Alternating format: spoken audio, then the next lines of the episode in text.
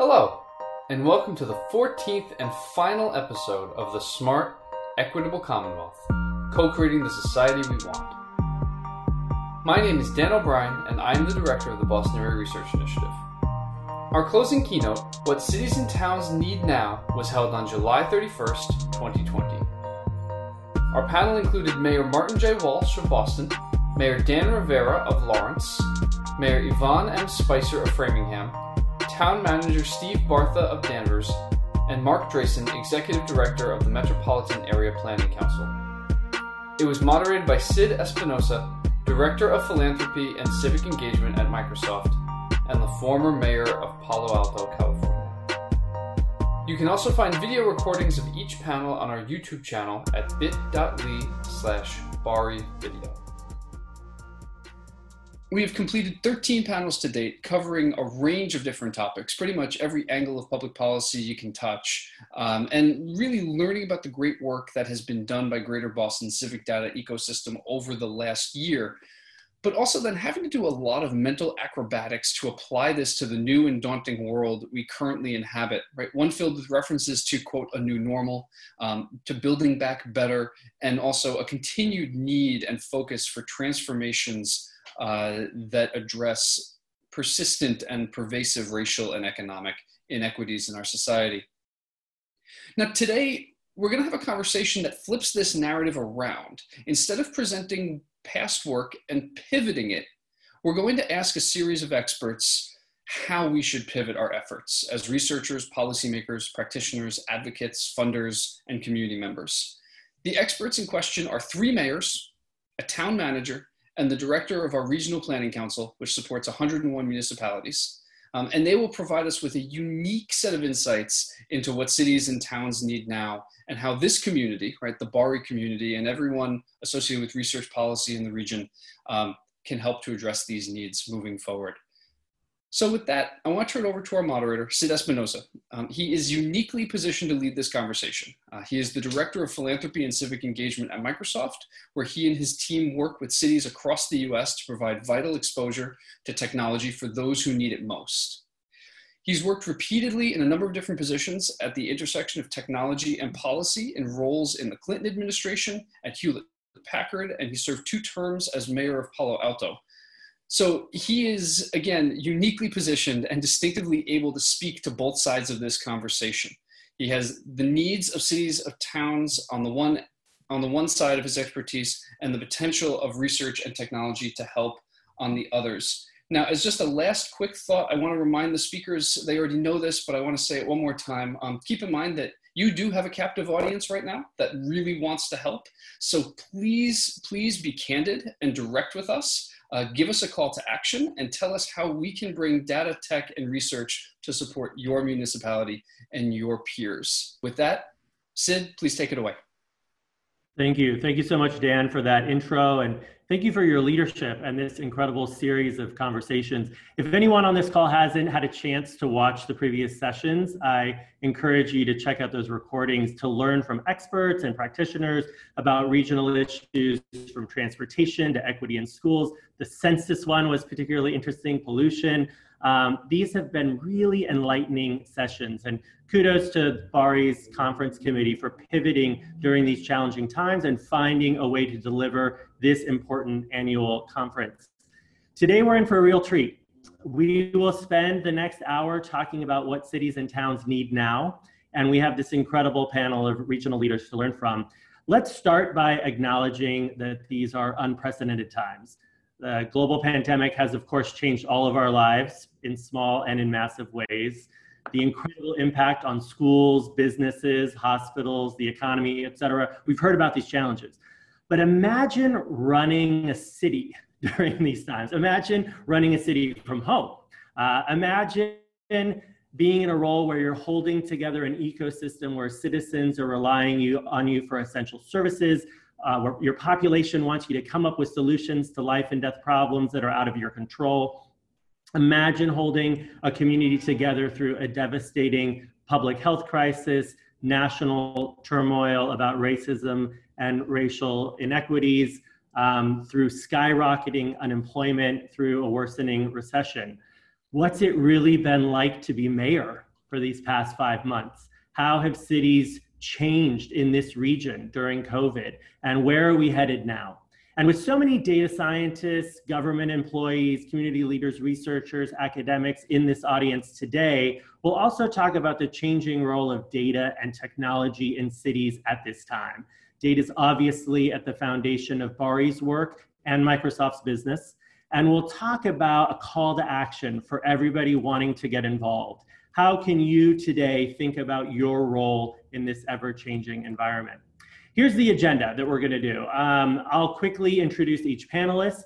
We'll invite them to give two minutes of sort of opening comments and context setting for their community. There's a few prepared questions, and then we really want to open it up to the audience. So please submit those questions um, into the Q&A.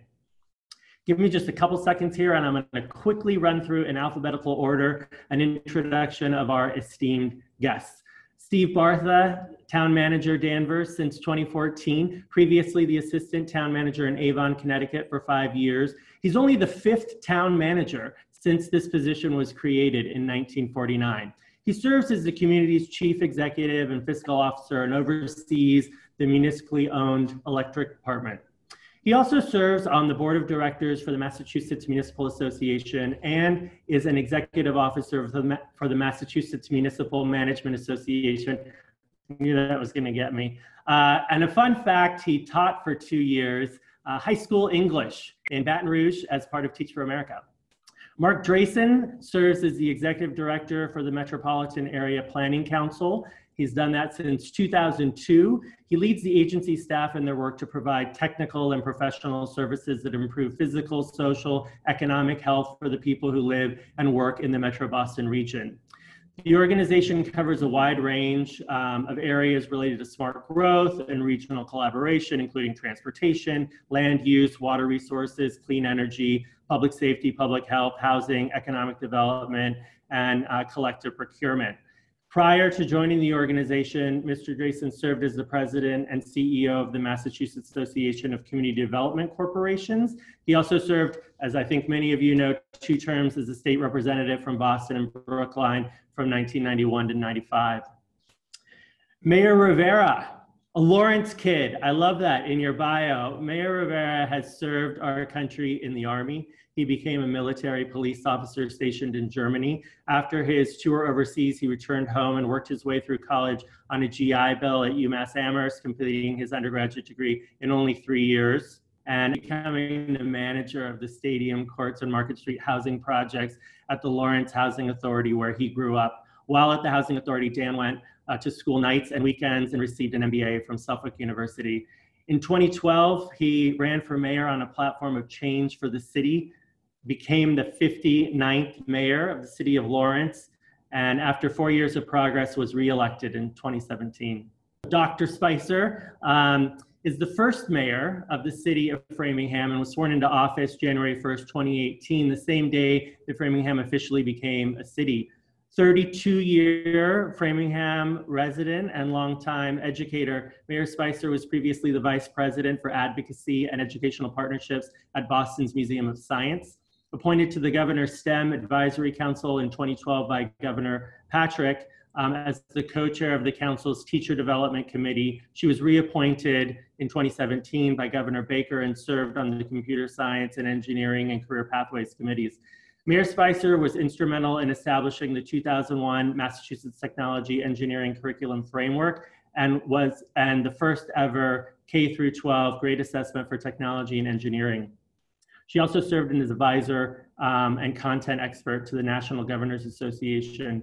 Committed to sustainable economic growth, the mayor served on the Massachusetts Business Roundtable, the Massachusetts Office of Treasurer Economic Development Trust Fund, uh, and was uh, town meeting member and served on the standing uh, committee for Ways and Means. Finally, uh, uh, Mayor Walsh, thank you so much for joining us, a lifelong champion of working for people um, and uh, in the city and the, and the region of Boston, a, a product of the city of Boston, the 54th mayor. In 2018, Mayor Walsh was sworn in to serve a second term. Since taking office, Mayor Walsh focused on strengthening Boston's public schools, promoting global innovation and economy by attracting industry leading private sector employers. Housing, crime prevention, police community relations have also been top priorities. He's also had huge wins, as I think people know, related to upgrading the city's digital infrastructure and using technology to transform government services from parking meter payment apps to the new city website. He's also invited the people of Boston to help build a blueprint for the city's future and Imagine Boston 2030, the first citywide plan in half a century. Before taking office, Mayor Walsh served, of course, in the Massachusetts House of Representatives, where he was a leader on job creation, worker protections, substance abuse, mental health, homelessness, K 12 education, and civil rights. He played a key role in defending Massachusetts, um, Massachusetts' pioneering stand on marriage equality. Their bios are much longer. You can find them online. There were so many other things to mention. Thank you for giving me a few minutes to run through those. Now let's get to hearing from them we will start by opening it up and, and having each person, before we talk about um, everything that's happening in the city and how cities have changed, give us some context, information about your city, region that you're representing, some of the policy issues that are top priority for you, even pre-COVID um, or, or personal? Why did you run for office? What accomplishments are you proud of? We're trying to get a sense of that color of where you're coming from. And we'll go um, down the list again and start with you, Steve Bartha, Town Manager in Danvers. Thank you, Sid, for that kind introduction. And thank you, Dan, for the invitation to join these distinguished panelists. Town managers generally like to fly under the radar. So it is good once in a while to be coaxed out of our comfort zone uh, on occasions like this. Uh, by the numbers, Danvers is a community of 27,000 people uh, spread across 13 square miles, located just about 15 miles north of Boston. Uh, there is ocean access through the Salem Harbor. We're served by five major highways. Uh, we have a strong local economy underpinned by medical manufacturing, retail, and automotive. Uh, and Danvers is a, it's still a working class town despite uh, recent upticks in wealth and education metrics. we have relatively low taxes for our region. Um, and in surveys, we, uh, we have residents who express higher than average uh, satisfaction with the services they're getting. And I think importantly, a, a higher than average uh, trust in local government than what you see in, in a lot of parts of the country. Um, we, we have an operating budget uh, across schools, library, utilities, just, just over $160 million. We have 300 employees on the town side, around another 400 on the school side. Um, we have elected officials who support the work we do. They expect recommendations to be sound and implementable by the time they receive them. We, in turn, work very hard uh, to maintain their confidence and deliver solid policy recommendations, focusing on short term and long term needs and opportunities. Uh, one of the recent accomplishments that I think the whole community here is proud of uh, our credit rating last year was upgraded to AAA. Um, that had been a, a, goal that the community had pursued for a long time. Uh, and it really affirmed years of disciplined financial management uh, by officials and staff and more importantly, it saved the town close to half a million dollars uh, when we issued the first round of debt for a new elementary school that we're building. Um, so managers don't run for office, um, but just quickly, I Sid mentioned I spent some time in Louisiana. I actually uh, was there with Teach for America uh, the year before and after Hurricane Katrina, and uh, it was that was sort of my call to service. Um, I remember clearly being both terrified and exhilarated by the idea of working uh, for a town or a city in the aftermath of something like that. And it uh, launched me to pursue an MPA and uh, uh, with the goal of doing what I do now. So um, I'm grateful for the opportunity to join you guys today. Excellent. Thank you for being here. Mayor Rivera, tell us about Lawrence. Lawrence is a small city north of Boston. We're about 3.7, uh, 6.7 square miles, uh, about 85, 90,000 people. Uh, we're an immigrant city. We've always been an immigrant city. I always tell people Lawrence is a place with an accent. We've always had an accent. And today just happens to be kids uh, and families from the Dominican Republic and Guatemala. Uh, back in, in the turn of the century was Irish kids and Polish kids and Italian kids. And so we're really the place where people come into American society and get a foothold and send their kids to school and really try to advance uh, along for the American dream, buy their first home, and send their kids to college. Um, you know, it's uh, the workforce for the Merrimack Valley. So if you own a business between New- Newburyport and Lowell, uh, from Somerville, New Hampshire, all the way to the other side of Boston, people from Lawrence work in your businesses. Uh, and it doesn't matter how high tech or low skill, people from Lawrence work in, in your uh, in, in, your businesses. So we really are a force, uh, uh, a workforce for the region. we are not a very young community. Our budget's about $380 million. Um, our school system, we have 15,300 kids in our schools. Uh, we, we do have uh, uh, the displeasure of having been taken over by the state, um, but it means we've been very flexible and dynamic and changing the way we do public education. And so our, uh, you know, our public uh, schools have been doing really good in the last couple of years. A lot of uh, more kids are graduating from high school and less kids are dropping out. We're doing better on MCAS, um, and we're spending a lot more money on infrastructure around the schools to make sure that the, the schools are really the palaces they should be uh, in, in public education. Um, you know, we, I was in business before I came to do, uh, to run for office and mostly because um, the way people perceived our community. And if you Googled Lawrence back in the day, uh, you would come up with a, a series of uh, really negative articles about the state of the city. Uh, and, you know, we just had had enough of it. And so we decided to run a campaign to, uh, to change our city.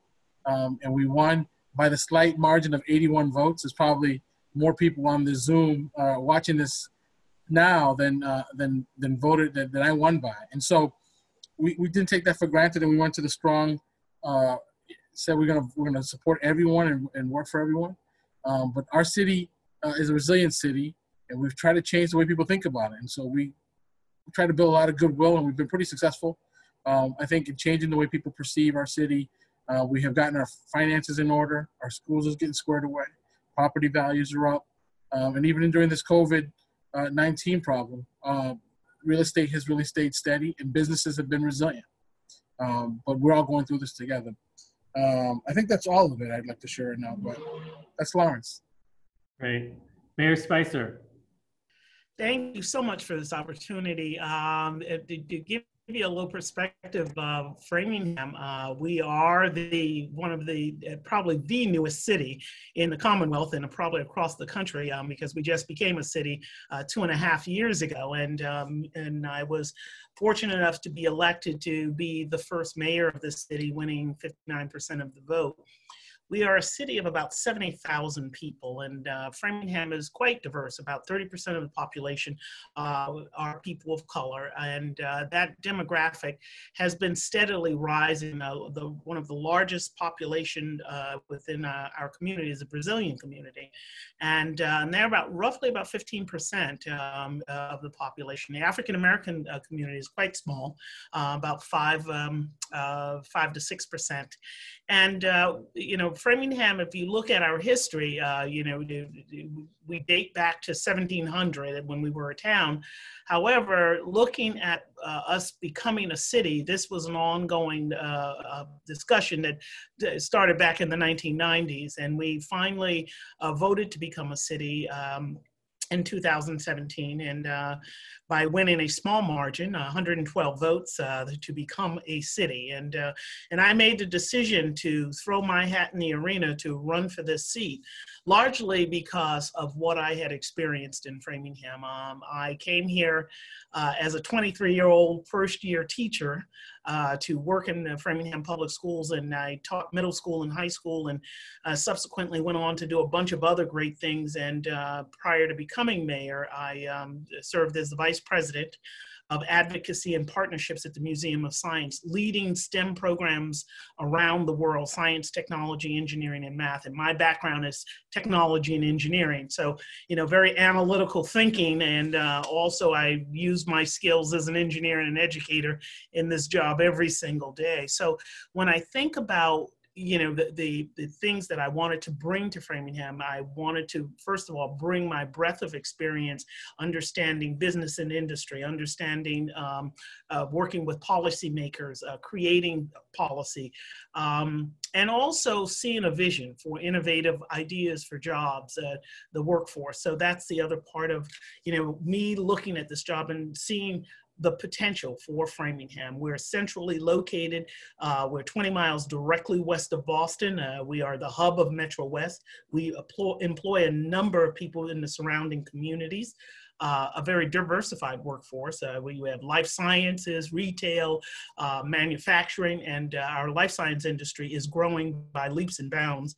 So that is the other thing too, is that I bring those experiences to this position and really kind of thinking about, you know, the, the things in this two and a half years of building a new city. Who gets to do that? And uh, I'm pretty proud of where we are. Um, one of the things I'm very proud of uh, is that I have settled two police contracts.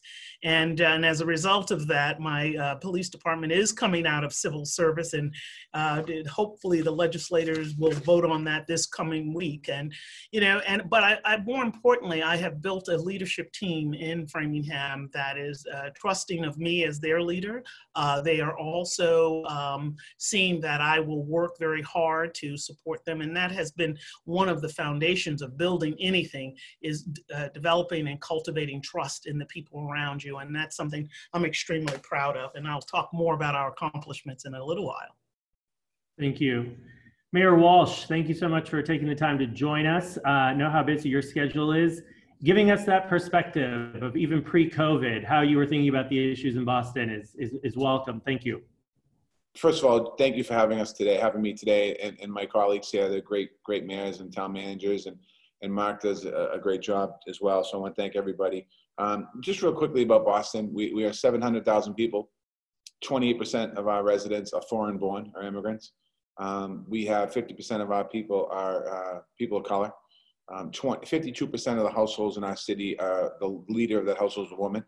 Um, you know, something that's really important. So we're a diverse community. We're 47 square miles. Um, our top priorities, uh, issues pre-COVID, uh, and really still are, uh, housing is a big issue in Boston. Uh, working on, we came up with a housing plan to create 69,000 units of new housing by the year 2030.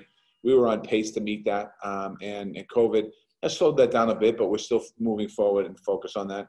We have the climate action plans, uh, climate ready Boston, Boston Harbor plans, resiliency plans, carbon reduction plans. And, uh, you know, one of the things I'm proud of, we, we, are a leader in the country when it comes to climate resiliency. We have a lot more work to do.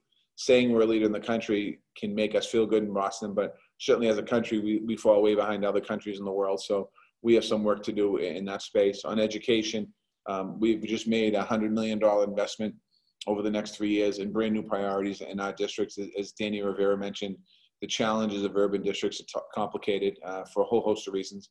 Uh, we have a, a, fairly new superintendent of schools, Brenda Cassellius, who who launched a new plan. And then when COVID came, we had to basically abandon everything we've done the way we're doing it because everything went online. And, and we're working to, to move forward on that as well as we get here in the front.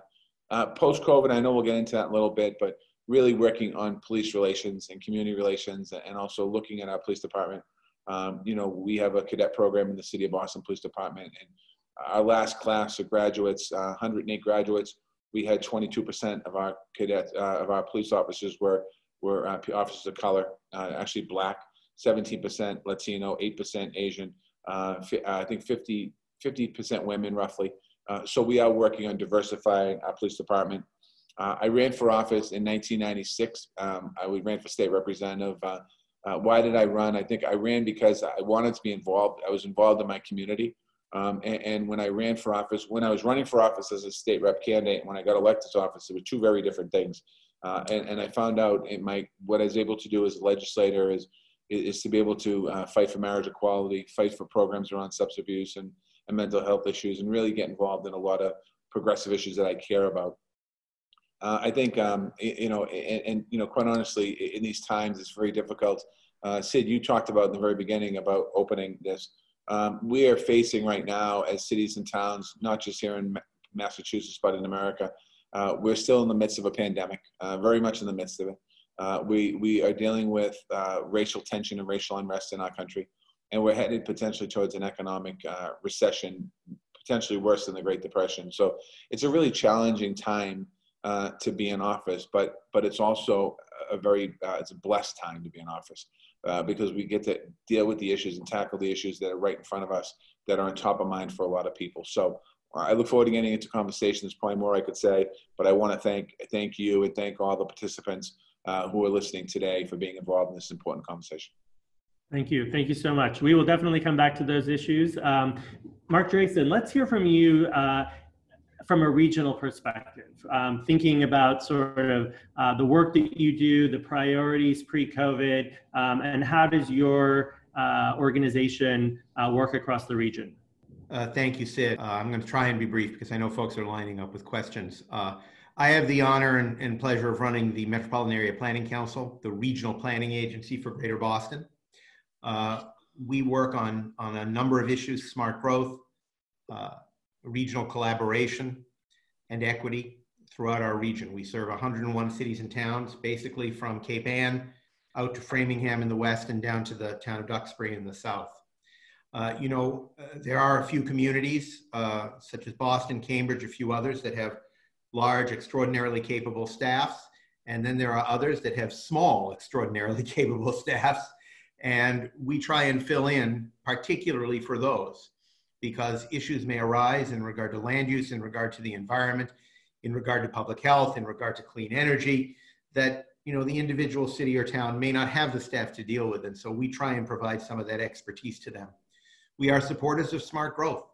Uh, what is smart growth? We believe that the easiest way to define it is to say that most of your growth uh, and most of your new infrastructure should come in places where people and infrastructure already exist uh, try and save some of the areas that are beautiful natural areas, and try and encourage people to live closer to one another and to commute more by transit and to work closer to one another and to have more urbanized environment even in the suburbs. There's a way to grow smart in the city. There's a way to grow smart in the suburbs. There's even a way to grow smart in rural areas. They just aren't all exactly the same. Uh, during the COVID crisis, uh, I have seen really an unprecedented level of collaboration and sharing among the cities and towns in the region. Isn't always the case. Maybe it won't last forever. I'm hoping it will. But I think we've really seen the best out of our local leaders over the course of the last uh, four months. Uh, and this goes all the way from you know a huge city like Boston to a tiny town like Bolton. Uh, everybody has been meeting together. Everybody has been talking and sharing together. Everybody's been trying to speak with one voice to the administration, both on Beacon Hill, the Baker administration, the legislature, also to the federal government, uh, and trying to deal with the issues one at a time as they come up. Testing and tracing, still an enormous issue. Uh, the question of opening schools, an enormous issue about the best way to do it for our kids, our parents, and our teachers. Uh, the question of what's going to happen with public transit which is so incredibly important to our region, but a lot of people don't want to travel on public transit right now. An enormous issue that we're trying to deal with. And as Mayor Walsh says, um, it is also a blessing to work here during these times because you get to deal with some of the very most important issues that our region could possibly face. You get to deal with these issues, on these issues, with partners. And you know historically that these are the times that make for change. This is when change happens, when everything's kind of hunky dory and things are going like usual. Well, most people just kind of say, okay, let's let's put one foot in front of the other. We don't need to make big changes. For years, we were trying to get more people to work at home so they wouldn't burn as much fossil fuels going back and forth from work. Now, all of a sudden, it looks like that might change, and more people might stay working from home even when uh, we have a vaccine and COVID is over. So enormously challenging issues, but invigorating as well. And I feel blessed to work on them every day with these, these great folks in our cities and towns. Great. Thank you so much for being here. Let's let's go back the other way and uh, start with you, Mayor Walsh. We're hoping to get a sense, uh, all, all the people that have joined us today in the audience, of what has what's the last five months really been like. How has the work of your city changed, um, either because of COVID, the racial equity turmoil, global recession what surprised you most? What's keeping you up at night now? Just give us a sense of kind of like what's life as a mayor like going through um, what the world is going through right now. Yeah thank you. Let me uh, uh, february 6th i think it was was the first case of covid-19 in, in massachusetts and boston. March 6th we had about six cases. March 10th we were all of a sudden looking at shutting everything down. The pandemic was sudden um, we've been strengthened by it in our response, but we had to look at our shelter system, our healthcare system, our food access system, our social safety nets. Uh, we had our budgeting. Uh, as Steve mentioned, we, that we've been blessed in the city to have uh, six consecutive years of AAA bond rating. So our budget was was preparing us for this, even though we didn't know what we were preparing for. Um, we a public health emergency was was was was was called. Uh, we shut schools down, switched to remote, remote learning. We distributed 30,000 Chromebooks. We've, we've served over 2 million meals to our students and families in the city since March. Uh, we added hundreds of beds across the city of Boston uh, to help densify, uh, reduce density, I should say, in our shelter system and treat homeless individuals uh, impacted by COVID 19. Uh, about a third of our homeless population uh, end up coming down with COVID, and 12, 12 homeless people died. So when you think about the numbers, our system was able to help people stay alive. We had to protect housing security. Uh, we created rental relief funds. We put in place a, an eviction moratorium. The state followed suit with that, something that was really important. For our small businesses, they all had to shut down. We put together a relief fund uh, and, and we, we set up takeout options. And, and now, as, as we look to the recovery, we have outdoor dining and, and a lot more outdoor dining. Uh, we had to set up test sites across the city, uh, areas that were most hard hit by the virus. We had 20 test sites across the city. We have mobile testing, and we created a health inequities task force uh, because right in the beginning, the, the, the infection rate for uh, Black African American was 44%, white was 24%, Latino was 17%, and Asian, I think, was 7%. Uh, and, and, we saw a huge inequity there, and we created a task force to be able to work to, to, uh, to bring those numbers down. Um, as we think about gradual reopening, uh, we've worked using data as, as one of our primary sources. Uh, and in some cases, we've gone further than the state's recommendation for reopening uh, due to Boston's specific challenges.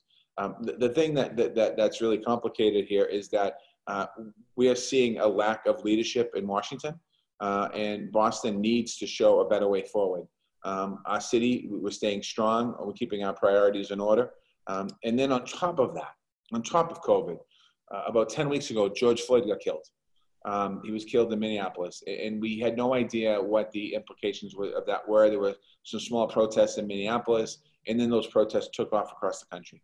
Uh, and they came, they're here in Boston, and they were here in Boston. And, and it's important for us as we think about moving forward that we, we, we, we hear, not just listen, but hear what people are talking about. People are looking for a different way.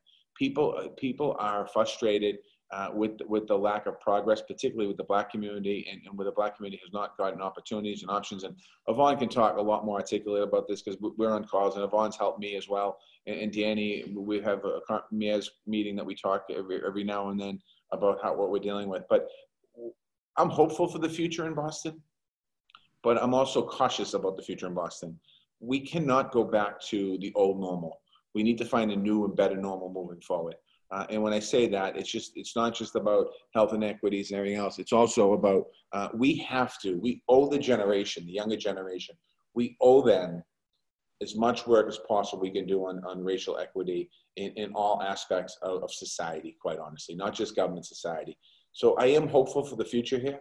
Um, I think the pandemic has certainly um, put a pause on a lot of things for a lot of us, maybe to reflect a little bit about how do we move forward. I think if the pandemic didn't happen, um, and, and, and, George Floyd, uh, his murder didn't happen, uh, we're kind of chugging along and, and, we're measuring things in a different manner. I think as we get out of this, we're going to be looking at society in a whole different, through a whole different lens. Mayor Spicer.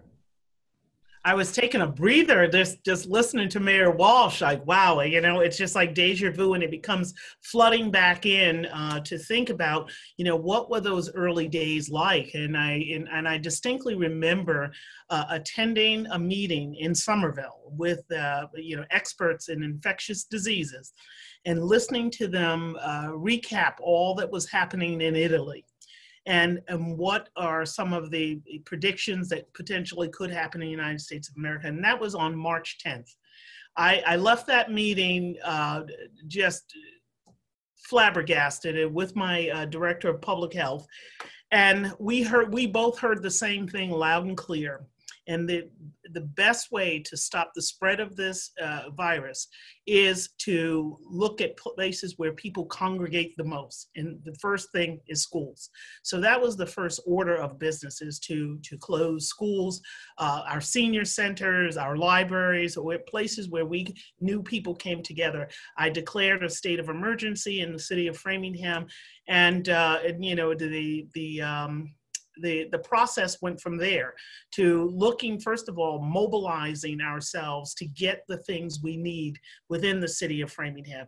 Uh, and, and, and, and I focused on making sure people had a roof over their head, food on the table, and they had a way in which to, to keep their, their families together. Also, how are we doing with testing? How are we doing uh, to ensure that the, the spread of the virus, uh, standing up uh, operations for food security, uh, uh, rental assistance programs, um, and subsequently for businesses, um, uh, loan programs for them. But also, I looked at the way uh, the teams of, of people that work in the city of Framingham redeployed themselves in ways that were so helpful. For example, uh, our library team, the libraries were closed, so the library staff took to calling in, in conjunction with our senior center staff, calling all of our seniors and checking in on them personally to see if they're okay. Did they need resources? And so that was, um, you know, an outreach program, uh, whether it's creating uh, face coverings for seniors, uh, you know, it just, people just have been mobilizing. And to do this work, I have met daily, and I mean daily, with my leadership team uh, and uh, looking at our data, looking at our numbers, because once again, data does inform actions on where we need to go. And up until this week, our numbers were like going down steadily, maybe one new case, uh, uh you know, uh, uh, happening. And just this week, um, we're starting to see a climb in double-digit cases of infection, and which is causing me great concern because we have locked down this city from closing parks and uh, to me doing something very drastic taking down all basketball hoops and nets and so forth just to to uh, to avoid temptation. Uh, you know emphasizing social distancing hand washing um, and uh, it, it is every day it is a learning experience. And as we all are now grappling with is that what will we do about school? And, and our superintendents are trying to sort out three different formulas of to, to open schools but also looking at the data and where do we need to go. Um, i'd like to say during these five months um, you know i've learned a lot about me uh, as a leader. And i've also um, uh, allowed people to step up and lead uh, their divisions and do things out of the box that you know they may have not had an opportunity. Um, I can also say this time has taught us a sense of gratitude gratitude for the small things that we get to experience and um, you know the the um, George Floyd uh, uh killing uh, it was horrific, not only for cities around the country, but I think we all were traumatized by watching this and really looking at what do we need to do to answer. And, uh, and we're still answering because, you know, there were marches and protests, but the, there's still the need to what do we do now? How do we keep moving this? And, you know, and as Mayor Walsh so eloquently stated, it, you know, it's listening, it's uh, committing to some action, and rectifying uh, institutional racism. And, and we have to name it, we have to call it, and we have to fix it. And as leaders, uh, we, we have an opportunity to do something that uh, has been missing.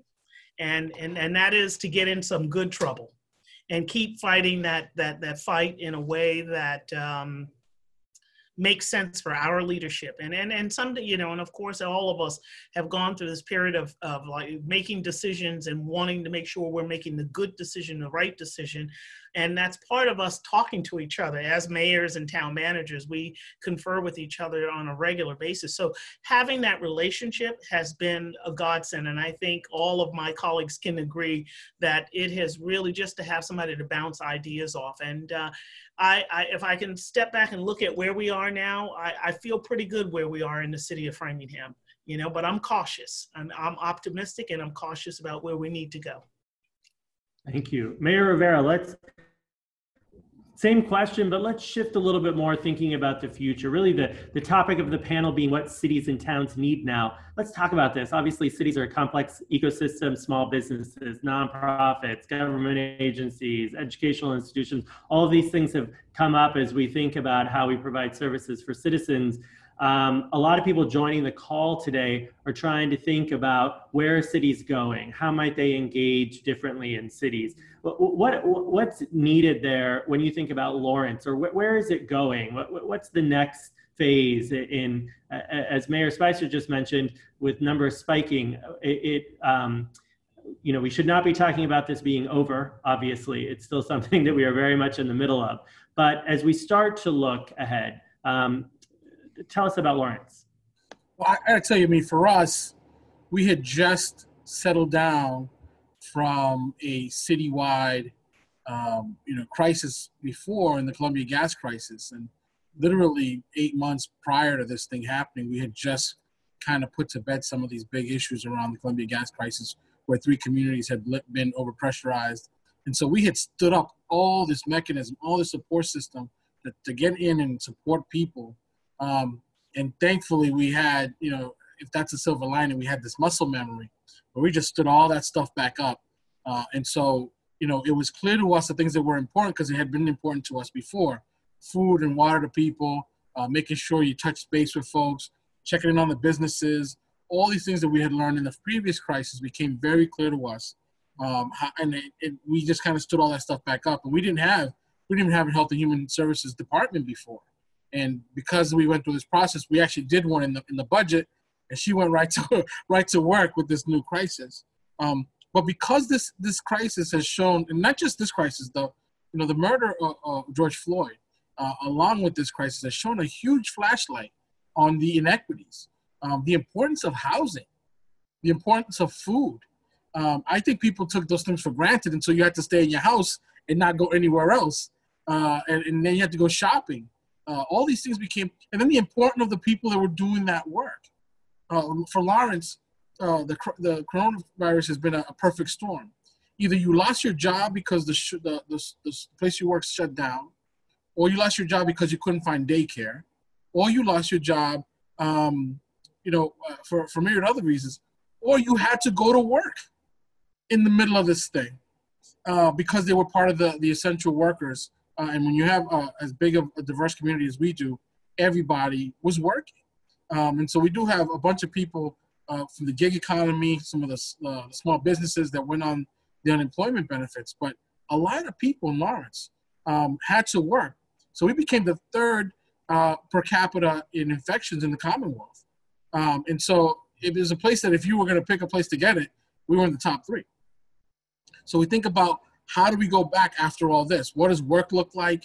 Uh, we need to figure that piece out. How we we we interact with each other uh, with, with, equity. Um, you know, one of the things that I didn't say earlier, one of the things that we're most proud of for us, we're uh, a minority majority police department.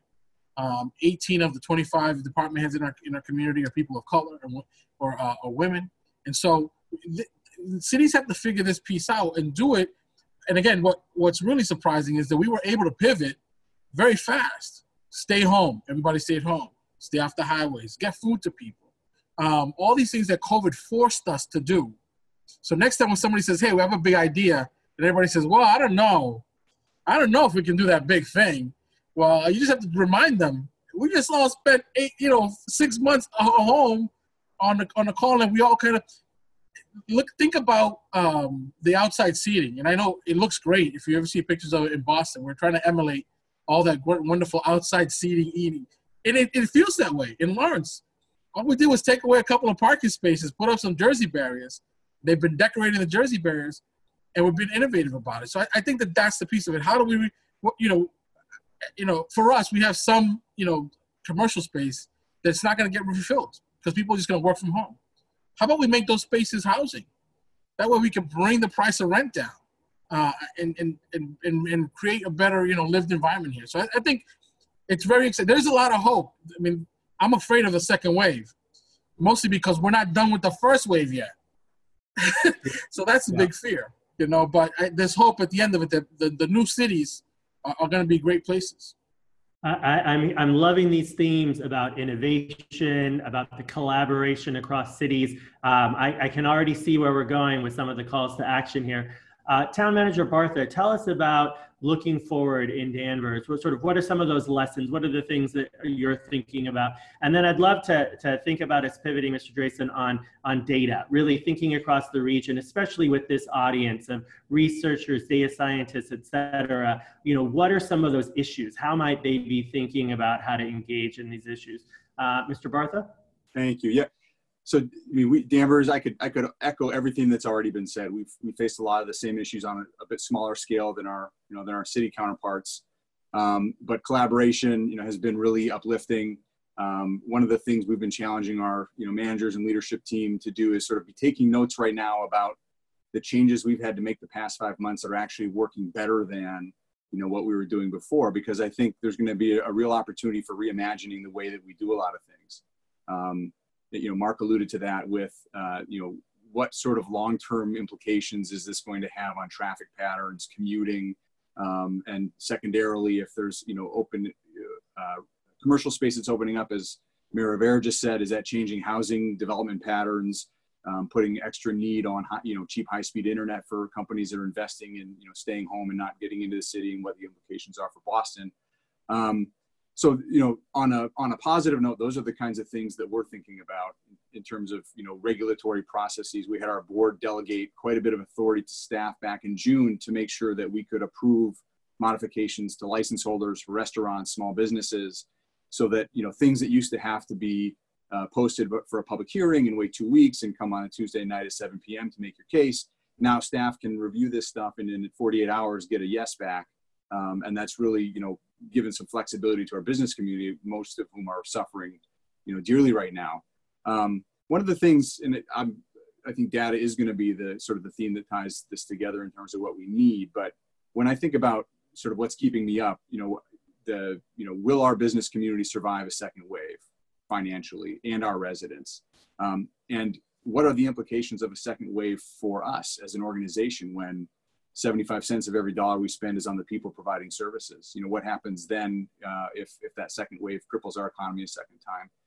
And I think um, the, the piece looking forward that's most of interest to me is, you know, and I think where the public health crisis and the racial inequity uh, merge is, you know, we're we have nine percent of our community that identifies as non-white.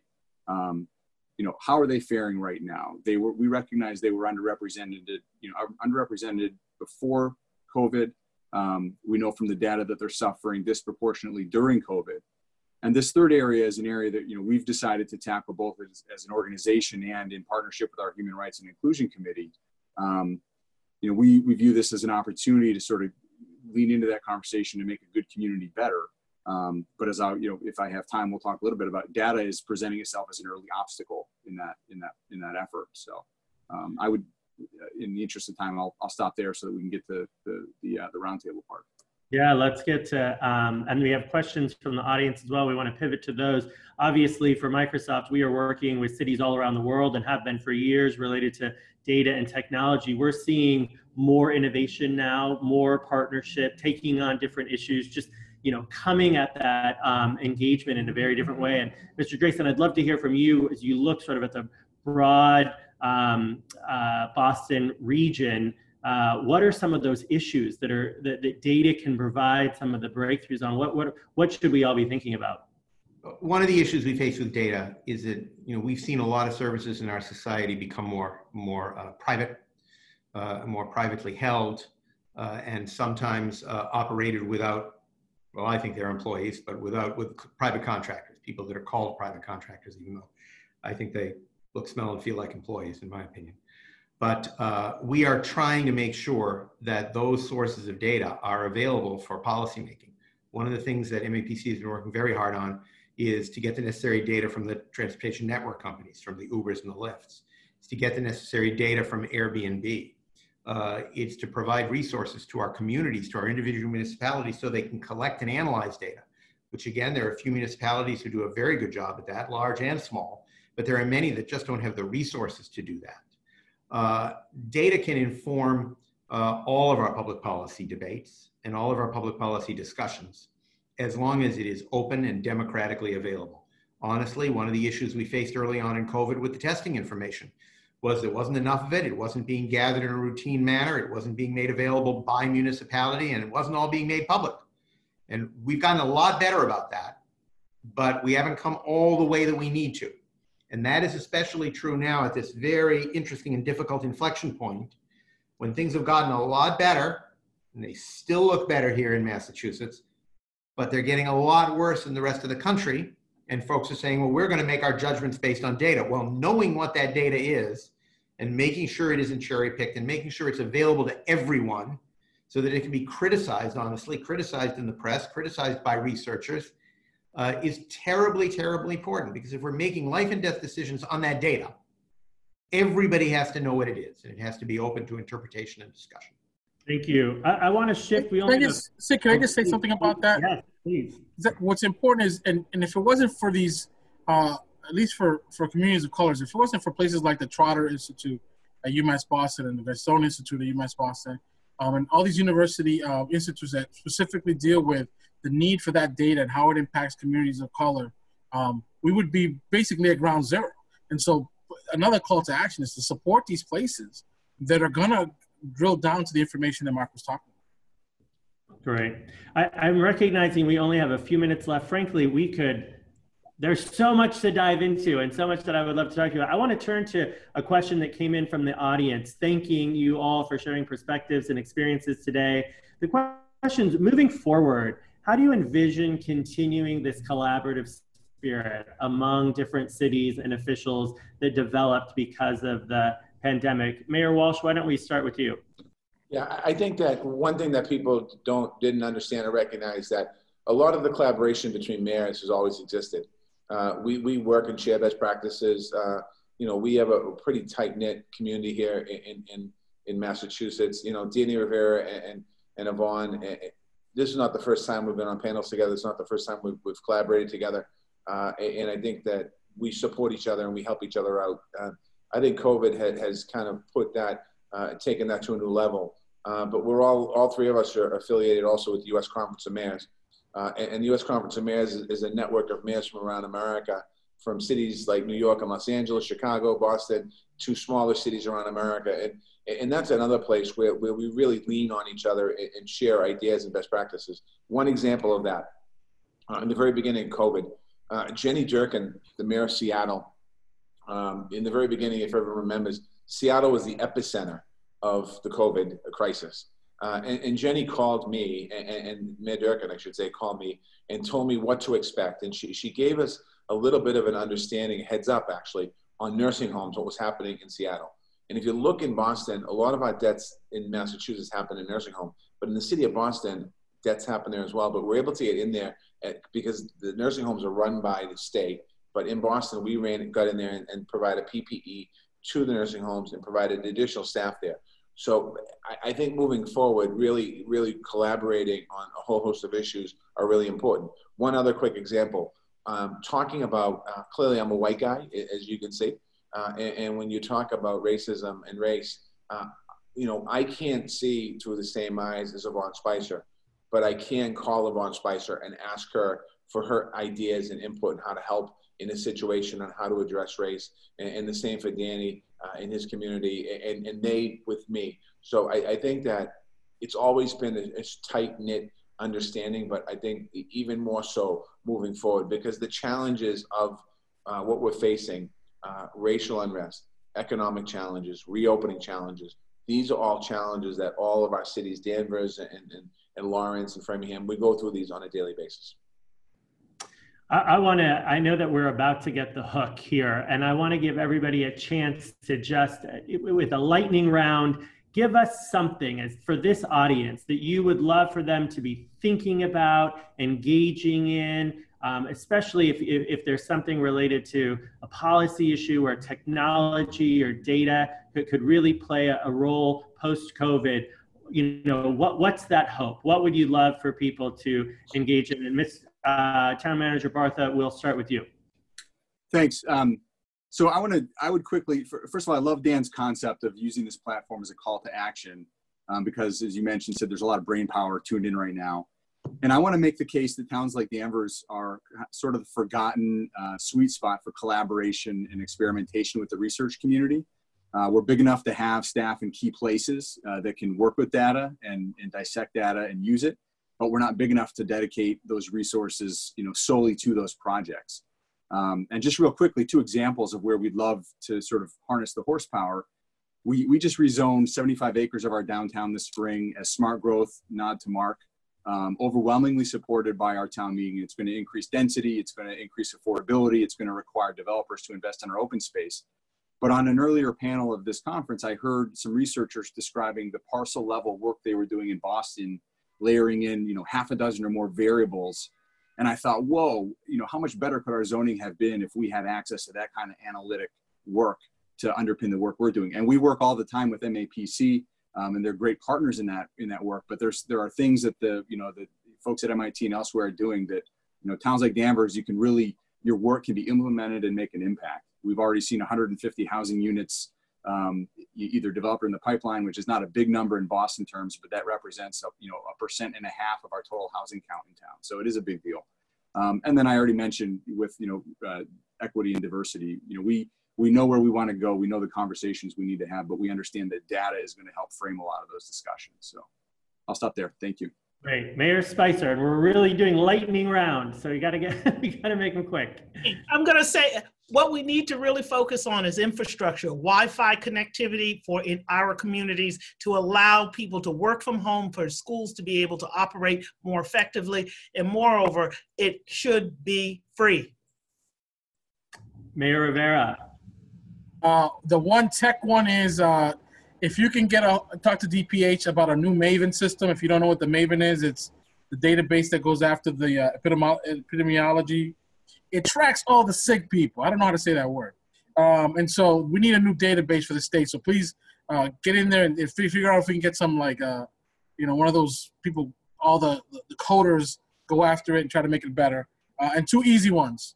Run for public office at the local level because it's the most important part of your life and support housing in your communities. All you 84 people watching, support housing in your communities. Mayor Walsh. I just got, to make sure I'm not on mute. Uh, I think that the one thing I'd say to everyone is that we have to address challenges that, that we've been dealing with uh, from the pandemic and, and longstanding uh, disparities in our society. Uh, we must create a new and better normal, uh, one that's inclusive, that lifts everyone up, and uh, don't sit on the sidelines. Don't stay on the sidelines. Get involved. Mr. Draisen, you are going to get the last word to call to action. What would you recommend? I don't often get the last word. I'm not sure I deserve it, but um, I'm going to I'm going to build on on Dan's comment about housing. Uh, I'm actually a housing planner. That's what I spend a lot of my time doing and thinking about. It's kind of what's in my heart. And uh, you know, we still have a very segregated region around the country. People talk about that as being a Boston problem. That is not a Boston problem. It is a greater Boston problem. We have a desperate need uh, to, to have different kinds of people living with each other, to have different races and ethnic groups living with each other and understanding each other. And people usually live in houses, not all the time, but usually. And unless we build more housing and find ways to build more housing that is available and affordable to everybody everywhere in the region, then a lot of the problems that we've seen during COVID and a lot of the problems that we see in regard to the relationships between law enforcement and the communities of color, those are problems that we're going to continue to see because we are not living with each other. I want to personally thank each of you for taking the time today. We know how busy you are uh, and all of the work that has been taking place um, for years, and in particular in these last five months. We thank you for that work as well, keeping our community so strong. It is, um, you know, it, it, may seem like you're just kind of going day to day and common sense. For for people outside of the system, we it can sometimes seem so cloudy. We don't know what's really happening in cities and how it's all working. I want to thank BARI again for organizing um, this panel and the whole conference, and turn it back over to Dan to close us out. All right. Well, thank you all. Thank, thank you so much. Um, you know, Mayors Walsh, Spicer, Rivera, uh, Town Manager Bartha, Marc, and of course Sid for leading us through this conversation. I, I think this was really the perfect closing to this conference. Um, and to the attendees, thank you for joining us. Uh, um, and with that, we have arrived at the conclusion of, in my estimation, what was the longest one-day conference in history.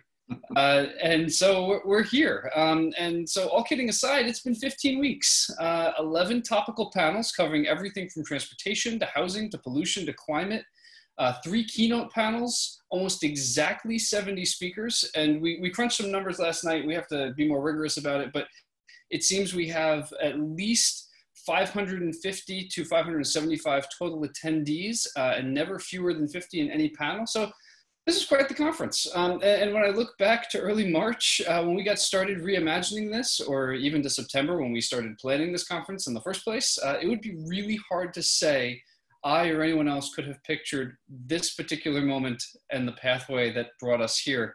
Um, so there are a lot of lessons here. I want to share a few, hopefully succinct ones to kind of close out the conference. I want to thank all of you the broader BARI community, the attendees, the speakers from every panel, those who ask questions and engage directly in this ongoing conversation. Without this community, we don't have panels, we don't have a conference, we, we have nothing. Um, so, so that's first and foremost. Uh, next, I just want to go through our sponsors. Uh, the Boston Indicators Project at the Boston Foundation, the Barr Foundation, the Northeastern University School of Public Policy and Urban Affairs, the Harvard Graduate School of Education, the Initiative on Cities at Boston University, the Heller School for Social Policy and Management at Brandeis University, um, and datadiversitykids.org, the Institute for Quantitative Social Science at Harvard University, the Harvard Data Science Initiative, MIT Connection Science, Microsoft New England, Sasaki, and RStudio all contributed to helping put this together, and we, we thank them very much. Um, other partners included um, Boston's Mayor's Office of New Urban Mechanics and the City of Boston Analytics team, the Sasaki Foundation, Code for Boston, the Engagement Lab at Emerson College, the Northeast Big Data Innovation Hub, and the Metro Lab Network, all of whom worked closely with us in designing and thinking through the conference and, and getting the word out to all of you.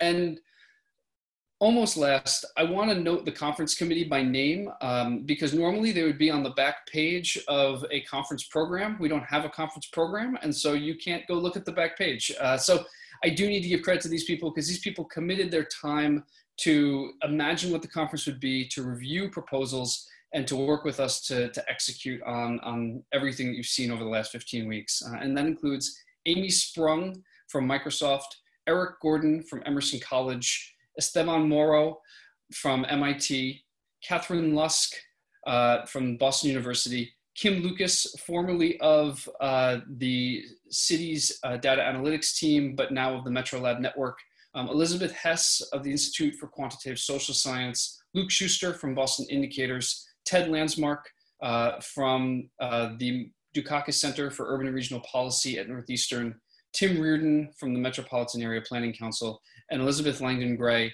uh, from the Harvard Data Science Initiative.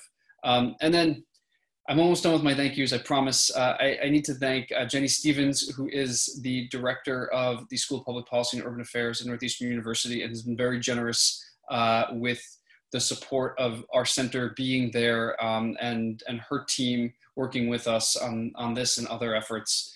And then finally to the BARI team, right? You, you guys all get to see me every week, uh, but there's a full team behind this as speakers regularly refer to.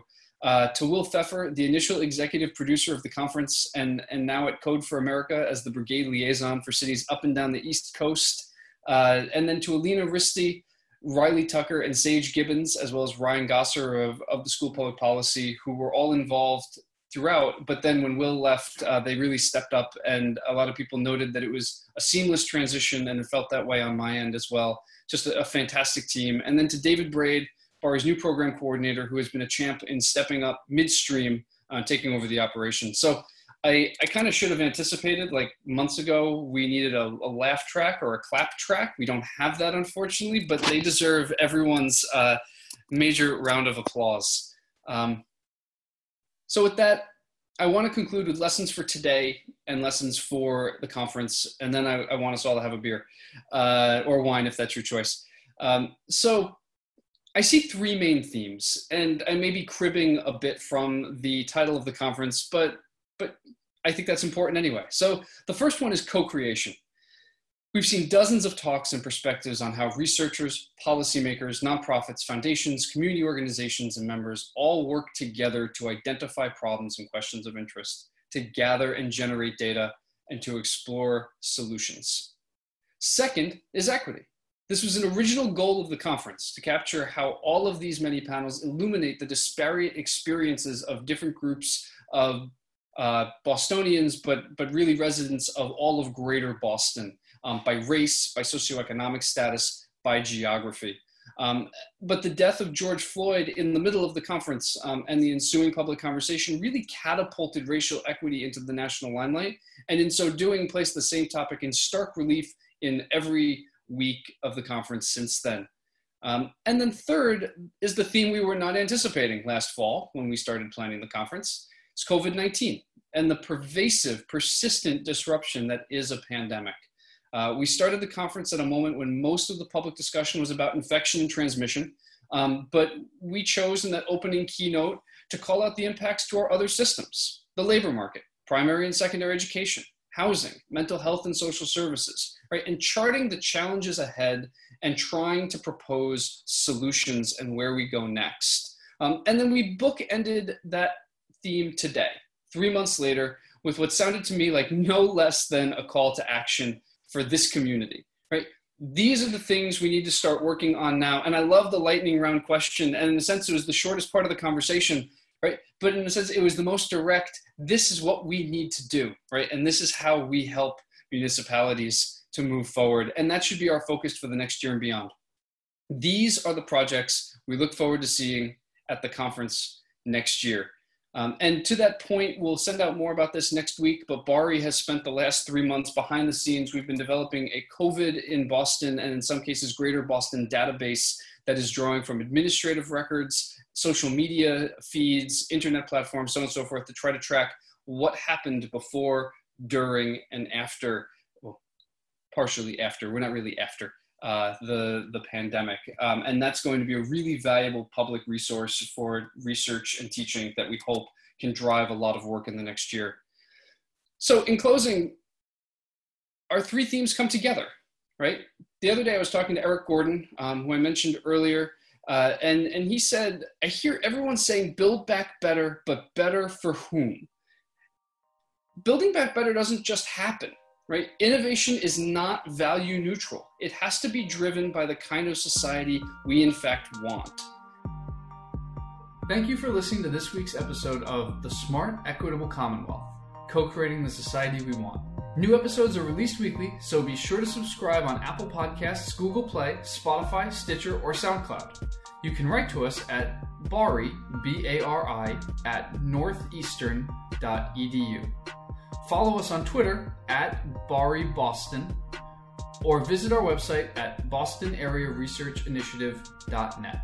Support for this podcast and the 2020 BARI Conference comes from Boston Indicators at the Boston Foundation, the Barr Foundation, the Northeastern University School of Public Policy and Urban Affairs, the Harvard Graduate School of Education, the Initiative on Cities at Boston University, the Heller School for Social Policy and Management at Brandeis University, the Institute for Quantitative Social Science at Harvard University, the Harvard Data Science Initiative, MIT Connection Science, Microsoft New England, Sasaki Associates Incorporated, and RStudio.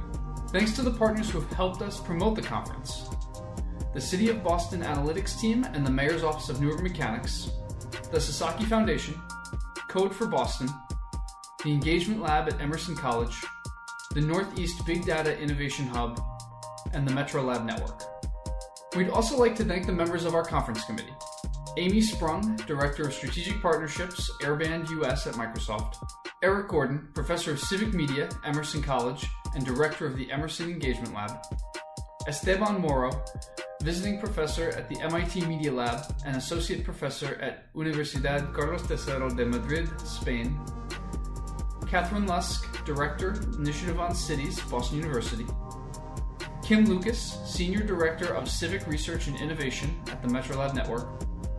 Elizabeth Hess, Executive Director of the Institute for Quantitative Social Science at Harvard University. Luc Schuster, Director of Boston Indicators at the Boston Foundation. Ted Landsmark, Distinguished Professor at the School of Public Policy and Urban Affairs at Northeastern University and Director of the Kitty and Michael Dukakis Center for Urban and Regional Policy. Tim Reardon, Data Services Director, Metropolitan Area Planning Council. And Elizabeth Langdon Gray, Executive Director of the Harvard Data Science Initiative. This podcast was produced by Will Pfeffer, Ellie Talarita, and me, Dan O'Brien.